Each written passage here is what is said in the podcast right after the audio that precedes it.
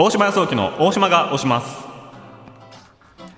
今日は今公開中の映画僕らの世界が交わるまで。はい、えー手元の資料のね親子の写真を見ただけで西川さんが泣いちゃいそうになっているんですけども。いやこれも泣いちゃいそうですよ、ええこのキャッチコピー、はい。家族って時々難しい。ここれだけで泣いちゃいそう。そうそうなんだ。ねいいキャッチコピーかもしれないです、あのーコメディ作品なんですけどちょっとヒリヒリするシリアスな部分もあってあの見た人みんなが恥ずかしかったっていう感想を結構述べるコメディ。すごいリアルなコメディなんですけどなんかその偉大なその中年の素晴らしい活動をしてる人とかってなんかお坊ちゃんとかお嬢ちゃんとかって結構ダメなやつだったりしません？なんか。うんなんかその社会的な活動をしてるその尊敬できる人の息子さんとか娘さんとかってあそうそうそうそう。お子さんね？なんかダメなやつ多くないですか？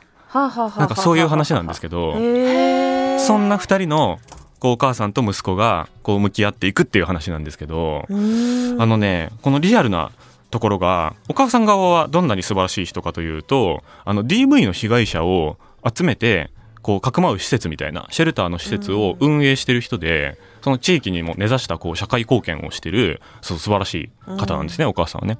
で息子くんは高校生なんですけど配信でこう音楽を弾き語ったりしながらその投げ銭で小金を稼いでちょっと調子こいてる高校生。なんですよね。で登録者2万人みたいなその人気あるんだかないんだかちょっと分かんない数字をめちゃくちゃ自慢してるんですけど、うん。っていうなんかちょっとその生きっちゃってる、まあ、実力ないわけじゃないんだろうけど生きっちゃってるみたいなこうその親子がなんかこれ聞いただけでちょっと分かりえなえなさそうじゃないですか。ううん。んで実際そのお母さんの方はその息子の音楽なんて聞いたこともないし息子もそのお母さんの活動をちょっとバカにしてるみたいな。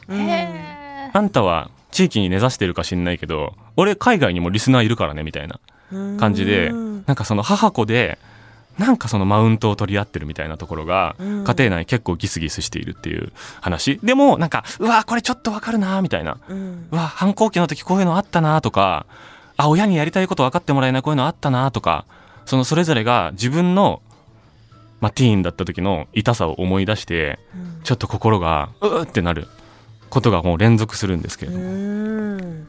でこの2人が僕はすごく小さな分断をたくさんこう背負って象徴してるなと思いまして、まあ、世代間のギャップっていうのは象徴してる一方でなんか政治的な考えを持ってる人と政治的な考えを持ってない人の分断って日常会話で友達とか仕事で知り合った人とかと話しててあこの人会話通じないなみたいに思っちゃう瞬間って結構ありますよね。でこっちがすごい関心があるうん。それこそさっき話してたような法案の話とかみんな知ってるだろうっていう前提でうん。なんかこうこうこういうのとか最近気になっちゃっててとか言ってな何ですかそれみたいな。うん。とかまた難しい話してみたいな感じで混ぜっ返されてあそういうノリなんだこの空間みたいに。うん。がっかりすることもあれば逆に自分が不勉強すぎてうん。あこの場についていけてないなって思う時とかもあると思うんですけうん。ど一旦その政治的な生き方を始めた人といや政治とか面白くないわみたいな感じになっちゃった人が交わるってかなり難しいことなんだなっていうことがうん。この親子を見るとすごいよくわかるんですよね。うん。しかもそれで親子でっていうのがまた、うん。うん。そうなんですよ。同じ家でねうん。高校生ですから過ごしてるんですけど。でその息子くんの方はそれでもちょっとコンプレックスみたいなのはあってうん。その女の子がですね、えー学校にいてなんかちょっと政治的な活動をしてる女の子なんですよね。うんでアメリカの覇権主義について友達とディベートをなんかカフェテリアみたいなオープンテラスみたいなところでしてるところにその子にちょっと気になるからちょっと何話してんの？みたいな感じで入ってっちゃうと勉強全然してないから何の話してるか分かんないんですよ。うんでああでも確かにその通りだねみたいな。感じでノリで入っちゃって。うん。でその好きな女の子のさらにその友達にはちょっと見抜かれちゃってうん。え何が分かるの？みたいな。え分かるねって言ったけど何が分かるの？はいどうぞみたいな感じでボール渡されちゃって。うん。あ、えっと、えっと、僕の、えっと、リスナーには、えっと、中国のやつとかもいて、中国のやつもね、投げ銭をくれたりするんだよね。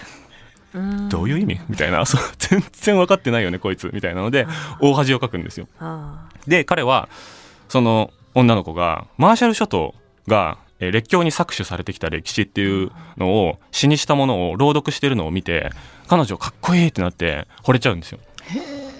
で自分も政治的な人間になりたいと思ってお母さんに相談するんですよね。一緒に車で学校に送ってもらう時にはあ僕も政治的な人間になれると思う？みたいな。はい。ちょっとギスギスしてるお母さんに聞くんですけどはお母さんはもうマジレスをしてしまうそこでちゃんと丁寧にまずはこういう本読んだらいいんじゃないのとか教えてあげればいいのに私は散々デモとかにあなたを連れて行って勉強する機会を与えた。でもあなたはギターに逃げた。はあ一朝一夕で政治的なふりをすることはできません。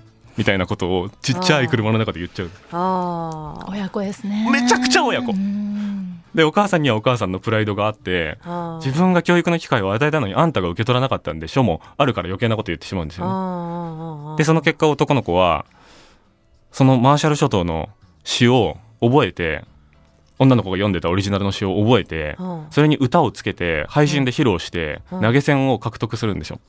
で自分の考えがあ自分の曲が君の考えとフュージョンしてお金になったんだよみたいなことを手柄のようにその子に言いに行ったらうん。その子はブチギレるんですよ。負の歴史を使って搾取をするんじゃない。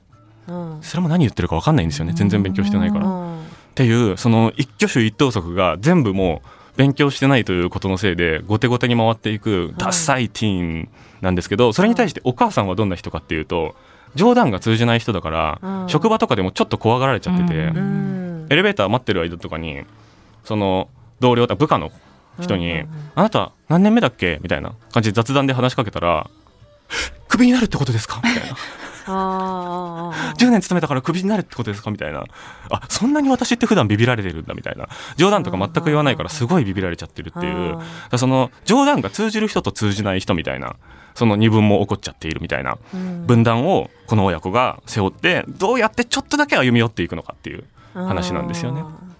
でこれ1月19日公開なんですけれども実はこのパンフレットに僕があの解説を寄稿していましてええ結構数千字の、あわあ結構ボリュームありますね、はい、内容の寄稿してましてでこれこの作品見る前から僕依頼されたんですけど見てからえまさに俺の話じゃんみたいな僕の家族ってなんなら僕が一番政治的じゃないぐらいの家族でちょっと意識高い家族なんですけどえなんで俺がドラ息子って分かったんだろうっていうのはその映画の宣伝会社の人にちょっと聞きたいんですけどこれお前の話だよって。えーその振りだったんですか冒頭の、えいー。うオファーみたいなのが来てこんなにドンピシャの書き仕事のオファーが来ることないんでびっくりしたんですけどぜひともパンフレットを劇場で見つけたら買っていただきたいんですけどあそうなんだ。なんかねその僕だけじゃなくてみんなやっぱりこう自分の身近な人との会話の噛み合わなさとかってななんか個々人の問題だと思いがちだと思うんですけはい。どうん。いや背景をそれぞれが背負った上での分断だよなってやっぱちょっと考えるところがありましてなんかね染み入っちゃう。泣くかもしれないし恥ずかしいってなって全身が痒くなるかもしれないんですけどうん。すごいリアルに